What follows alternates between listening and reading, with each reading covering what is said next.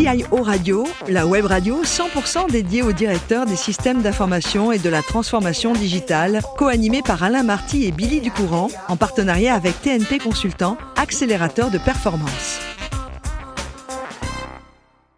Bonjour à toutes, bonjour à tous, bienvenue à bord de CIO Radio. Vous êtes 11 000 DSI, dirigeants d'entreprise et acteurs de la transformation digitale, abonnés à nos podcasts. Nous vous remercions d'être toujours plus nombreux à nous écouter chaque semaine. Et bien sûr, vous pouvez réagir sur nos réseaux sociaux et notre compte X Radio du bas TV. À mes côtés pour co-animer cette émission, Thierry Cartala. Merci Thierry de nous accueillir chez vous. Merci de retour et bonjour Billy. Et bonjour Thierry, vous êtes vice-président exécutif et managing partner de TNP Consultant. Aujourd'hui, nous recevons Sylvain Fourré. Bonjour et bienvenue Sylvain. Bonjour à tous les deux. Merci d'être là, directeur des systèmes d'information. C'est GTP de conseil, on va y revenir. Vous êtes né Sylvain à Autun en 1980 et vous avez toujours aimé les maths. Vous aviez même un rêve qui ne s'est pas réalisé. Vous vouliez être pilote dans l'armée. Tout à fait, oui. Qu'est-ce qui a pêché? C'est pas les notes quand même. C'est un peu les notes, malgré tout, effectivement. Euh, quand on a des facilités. Et ben on se repose sur ses lauriers. C'est exactement ça. Et quand on arrive face à des difficultés un peu plus importantes, ben c'est difficile de se mettre à... à niveau. Ouais, voilà. Alors, vous avez passé un bac euh, S scientifique, option ingénieur mécanique. Ensuite, vous faites une prépa Matsup au lycée militaire d'Autun, euh, qui a une très très bonne réputation. Vous faisiez le losé des couleurs tous Bien sûr. Ouais, magnifique. Et comme vous allez rater Maths parce que assis sur mes lauriers, vous faites un DUT électronique informatique au Creusot. Vous allez terminer par Polytechnique, Tours, et vous devenez ingénieur informatique. Votre stage de fin d'études, vous le faites chez GTP Développement. Dites-moi, euh, comment vous connaissiez cette société? Je ne connaissais pas du tout comme euh, tout euh, élève euh, qui est à l'école, à un moment, on doit faire des stages. Et voilà. Et donc, c'est par le biais d'une plateforme, je me rappelle même plus du nom à l'époque, que je suis tombé sur cette société qui cherchait ben, des développeurs en stage. Et moi, sur ma, mon stage de fin d'études, je devais faire un stage de développement informatique. Et alors finalement, comment vous avez ressenti cette société au niveau du stage? Parce qu'on va voir que de fil en aiguille, ils vous ont adopté, quoi, même engagé. C'est adopter euh, les uns les autres. Euh, mhm.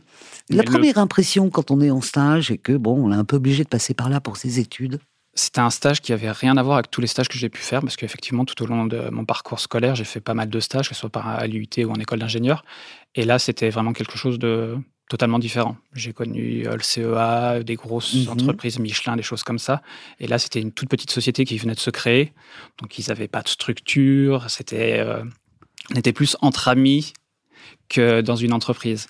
C'était plutôt très rafraîchissant parce qu'ils étaient voilà, ils lançaient leur euh, leur société et donc euh, c'était vraiment euh, un mode de travail qui était très intéressant pour un étudiant et quelqu'un qui se lançait après dans la vie active. C'est vraiment quelque chose qui était vraiment moteur pour, euh, pour, pour, avancer. Quoi. Alors, vous l'avez rappelé il y a un instant, euh, au début, vous êtes développeur web et aujourd'hui, on vous retrouve responsable développement et DSI. Et d'ailleurs, vous avez cette jolie formule, euh, puisque vous n'avez pas pour l'instant changé de société, vous dites j'ai accompagné la croissance de l'entreprise. Est-ce que ça donne des ailes, ça, de voir grandir la société où on arrive? J'ai envie de dire que de tous les projets, même les projets informatiques et tout ça, c'est cette croissance, c'est cette, cette vie qui prend forme au niveau d'une société, qui est euh, vraiment moteur et qui donne envie de se lever tous les matins et de continuer euh, de faire avancer euh, l'ensemble du bateau. Ça fait combien d'années maintenant que vous êtes là-bas? Ça va bientôt faire 18 ans, si je ne me trompe pas. 18 ans Et toujours marié, pas de problème Ça se passe très très bien, malgré les accidents de la vie et tout ça. Au contraire, quand on construit une relation comme ça, elle est généralement très forte. Mhm. Parce que généralement, vous êtes quand même dans un milieu où, où c'est difficile de recruter, peut-être. Euh, alors, les recrutements sont toujours compliqués, l'informatique, euh, depuis toujours. Je trouve alors que ça s'améliore sur certains éléments, c'est plus difficile sur d'autres. Là, avec euh, la période Covid, on a une recrudescence de personnes qui se forment sur de nouveaux métiers. Donc on a pas mal de jeunes, entre guillemets, développeurs qui arrivent sur le marché. Et que vous êtes prêt à accompagner Oui, parce vous voulez pas que du top niveau C'est pas une question de top niveau. Le top niveau, euh, les gens, ils l'acquièrent, je vais dire, facilement dès lors qu'ils ont la motivation et qu'ils sont bien accompagnés. On a besoin de gens qui euh, ont envie, qui ont vraiment une intelligence euh, dans leur réflexion.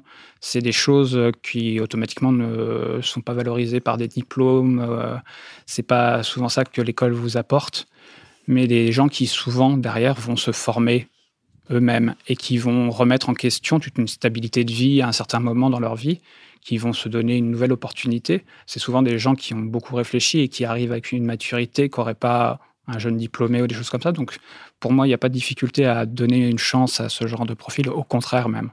Et donc aujourd'hui, c'est vrai qu'on a beaucoup de personnes qui rentrent sur les métiers du développement, qui viennent de, de formation euh, pro pour euh, des changements de, métier. Mhm. Alors, on va le voir dans un instant. Hein. Beaucoup de vos clients sont dans ce qu'on appelle le domaine aéroportuaire. Et avec Thierry, bah, justement, on s'est dit, mais est-ce que cette société a déployé ce qu'on appelle l'agile, finalement? Alors oui, parce que euh, le monde aéroportuaire, euh, on en est tous bien conscients, a subi, et vous le soulignez à juste titre, durant la crise du Covid, quelques euh, évolutions, voire difficultés à effectivement attirer à nouveau les, les voyageurs.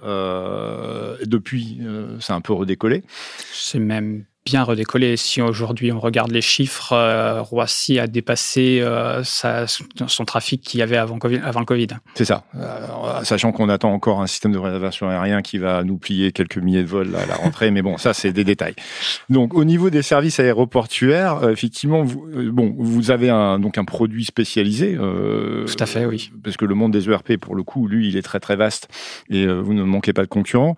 comment vous avez fait pour effectivement répondre euh, à ces différentes euh, logiques, je dirais, de variation de charge entre une période très calme, une accélération récente, et puis demain beaucoup d'évolutions aussi bien réglementaires que vos différents acteurs. Est-ce que vous avez mis en place des pratiques de type agile ou de l'agilité pour être plus efficace dans vos réponses aux clients? Alors j'ai envie de dire, l'agilité, on en a besoin tout le temps parce que ben, le monde de l'aéroportuaire, c'est un monde euh, où l'informatique, c'est souvent la cinquième roue du carrosse. Ils en ont besoin, mais ils y viennent quand ils, ont, ils sont en difficulté. Donc souvent, ils expriment leurs besoins alors que ça fait longtemps qu'on aurait pu et dû les aider. Et donc euh, souvent, la réactivité doit être vraiment très très importante. C'est d'ailleurs ce qui fait la force euh, de notre euh, entreprise et de ce que l'on propose, c'est que les gens qui ont créé cette entreprise, c'est des gens qui sont ici de ce milieu et qui ont vraiment une connaissance pointue des besoins, ce qui fait qu'on ne peut y répondre très rapidement parce qu'on sait de quoi les gens vont nous parler. On est vraiment euh, en synergie avec euh, leurs besoins. Pour euh, revenir sur la partie ralentissement pendant le Covid et reprise, en fait, il n'y a pas eu de ralentissement à notre niveau du tout.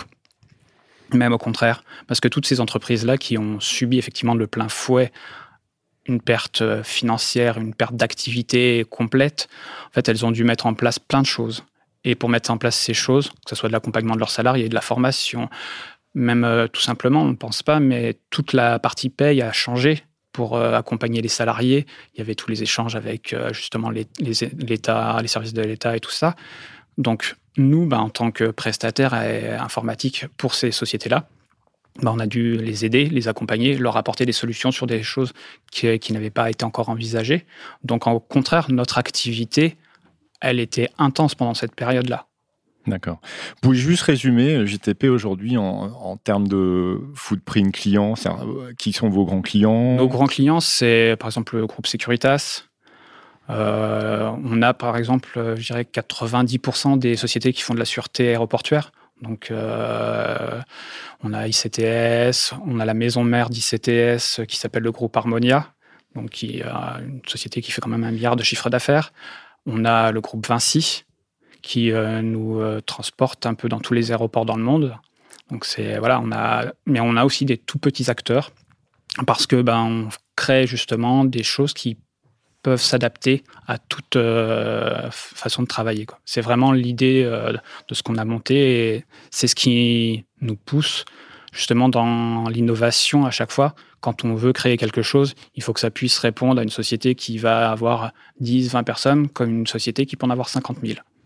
D'accord, donc du coup, euh, vous êtes au service des, des, des prestataires hein, des, des, sociétés d'aéroports. Donc, euh, vous l'avez dit, le, le, monde de la sécurité évolue très vite.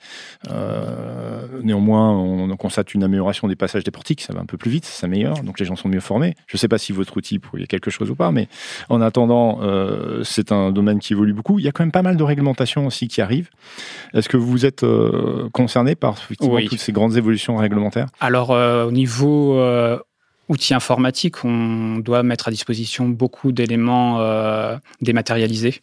Avant, il y avait énormément d'éléments qui se faisaient euh, sur papier, choses comme ça. Donc maintenant, euh, bah, les sociétés ont l'obligation de passer par des outils dématérialisés. de même que bah, justement, vous, parliez toute la partie, ce qu'on appelle les pistes, les postes d'inspection filtrage, toute cette partie-là, il y a toute la gestion qui a été informatisée euh, sur euh, les projets d'aéroports de Paris. Euh, ça a commencé, je dirais, il y a 7-8 ans. Et maintenant, ça fait partie de l'obligation de tous les prestataires qui veulent prendre les marchés d'avoir des outils informatiques pour gérer toute cette partie-là. Donc nous, bah, en tant que prestataires qui accompagnent ces sociétés, bah, on doit développer les outils qui correspondent à ces besoins et qui répondent d'un point de vue réglementaire à tout ça. Quoi. Et les aéroports vous demandent de mettre à service un certain nombre de données, euh, par exemple euh, les passages en sécurité. Euh, alors, ce que nous. demain, on va pouvoir rapprocher un PNR de quelqu'un qui avait quelque chose de pas tout à fait licite dans sa bagage. Il y a, alors, on peut avoir les éléments. On a des obligations, effectivement. Les aéroports nous demandent de fournir un certain nombre d'informations c'est généralement plus. Alors, ça va pas jusqu'à l'identification aujourd'hui. En tout cas, j'ai jamais eu ce cas-là à l'identification d'une personne. Mais par contre, ils veulent ça, vérifier le nombre de personnels présents autour euh, des postes et toutes ces choses-là. D'accord. Et ensuite, euh, on avait des questions plus euh, donc concernant votre métier de développeur, un peu votre parcours. donc, on, a deux grandes révolutions globalement dans, dans, cette affaire. D'un côté, les infrastructures avec euh, l'infrastructure as a code. Donc, on, produit du code d'infrastructure. On a parlé avec certains grands opérateurs cloud, mais c'est ça, c'est ça la technologie de demain. Euh, donc on, applique moins de procédures, mais par contre on code beaucoup plus. Et puis demain on a de l'informatique, euh, enfin de l'informatique qui va être poussée par l'IA générative aussi, et on va moins faire de code, peut-être. En tout cas, on va en déléguer un peu plus à une IA. On fera peut-être plus de tests, on vérifiera si on est plus sécurisé. demain, une informatique sans développeur, ça fait sens pour vous ou pas? Non. Pas du tout. Euh, la réponse est claire. Hein. la réponse est claire. Pourtant, effectivement, j'ai un cursus qui a beaucoup travaillé autour de, l'IA. Euh, tout ce qui est l'algorithme et tout ça, c'est vraiment des choses dans lesquelles euh, j'ai beaucoup travaillé. Mais je pense que l'humain doit toujours rester au cœur. Il n'y a pas de solution miracle. L'informatique aujourd'hui copie l'humain, copie les animaux, Typiquement, aujourd'hui, on a de plus en plus à la maison des petits euh, robots qui font le ménage. Il bah, faut savoir que ces robots, ils sont basés sur euh, les algorithmes de déplacement des fourmis. Ah oui pour faire le ménage. Oui. Eh on invente, euh, voilà, on invente, on invente, mais on copie beaucoup. Et aujourd'hui, l'IA peut apporter beaucoup, clairement, parce que ça permet d'accélérer beaucoup de choses. Par contre, l'humain doit toujours être là pour contrôler, décider et typiquement, dans nos outils, on applique de l'IA parce qu'on fait de la planification et l'objet de la planification, bah, c'est toujours de sortir euh, quelque chose de plus efficient, hein, qui va avoir apporté un meilleur rapport euh, coût euh, par rapport aux besoins, tout ça. Mais c'est toujours l'humain qui doit valider et décider parce qu'il y a des éléments où ça ne peut pas être une machine qui décide tout mhm. simplement. Merci beaucoup Thierry pour vos questions. On va voir euh, euh, avec vous Sylvain que l'humain sait tout faire. Et vous, pour euh, vraiment décompresser, bah, j'ai envie de dire que vous êtes bricoleur. Mais j'exagère un peu parce que c'est pas suffisant. vous avez construit, vous êtes en train de construire entièrement votre maison. Ça veut dire que vous savez faire de la plomberie, de l'électricité, mais également le carrelage. Pense à des détails hein, de bonne femme. Dites-moi, mais vous étiez bricoleur comme ça, tout jeune? Ça s'invente pas construire une maison. Toujours. Je pense que mon premier cadeau de bricolage devait avoir 11 euh, ans, c'était une scie sauteuse. C'est pas vrai. Ça n'a pas affolé vos parents? Non. Un peu dangereux quand même, une scie sauteuse. Bon, quand on vient de la campagne, au milieu de la Bourgogne, autour, il y a des champs, des arbres et tout ça. Et on sait ce monte que des cabanes. Des Voilà. cabanes. Euh, vous aurez mis, euh, je pense que l'année prochaine, hein, c'est bientôt, hein, 2024, votre maison sera terminée. Vous aurez mis combien de temps à la faire, cette maison? Trois ans. Trois ans. Ce sera euh, plus qu'une maison familiale quand on l'a construite de ses mains. Ah oui, c'est un, un projet, un aboutissement.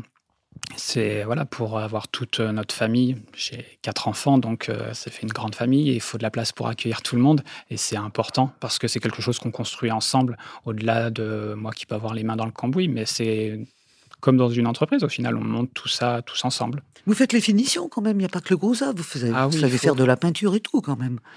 Ma femme m'aide sur Ah. un certain nombre de choses euh, parce qu'elle trouve que je suis pas automatiquement aussi euh, poussé qu'elle le souhaiterait sur certains détails de finition. Enfin, en tous les cas, bravo, parce que c'est plus qu'une passion. Construire sa maison, c'est vraiment un événement.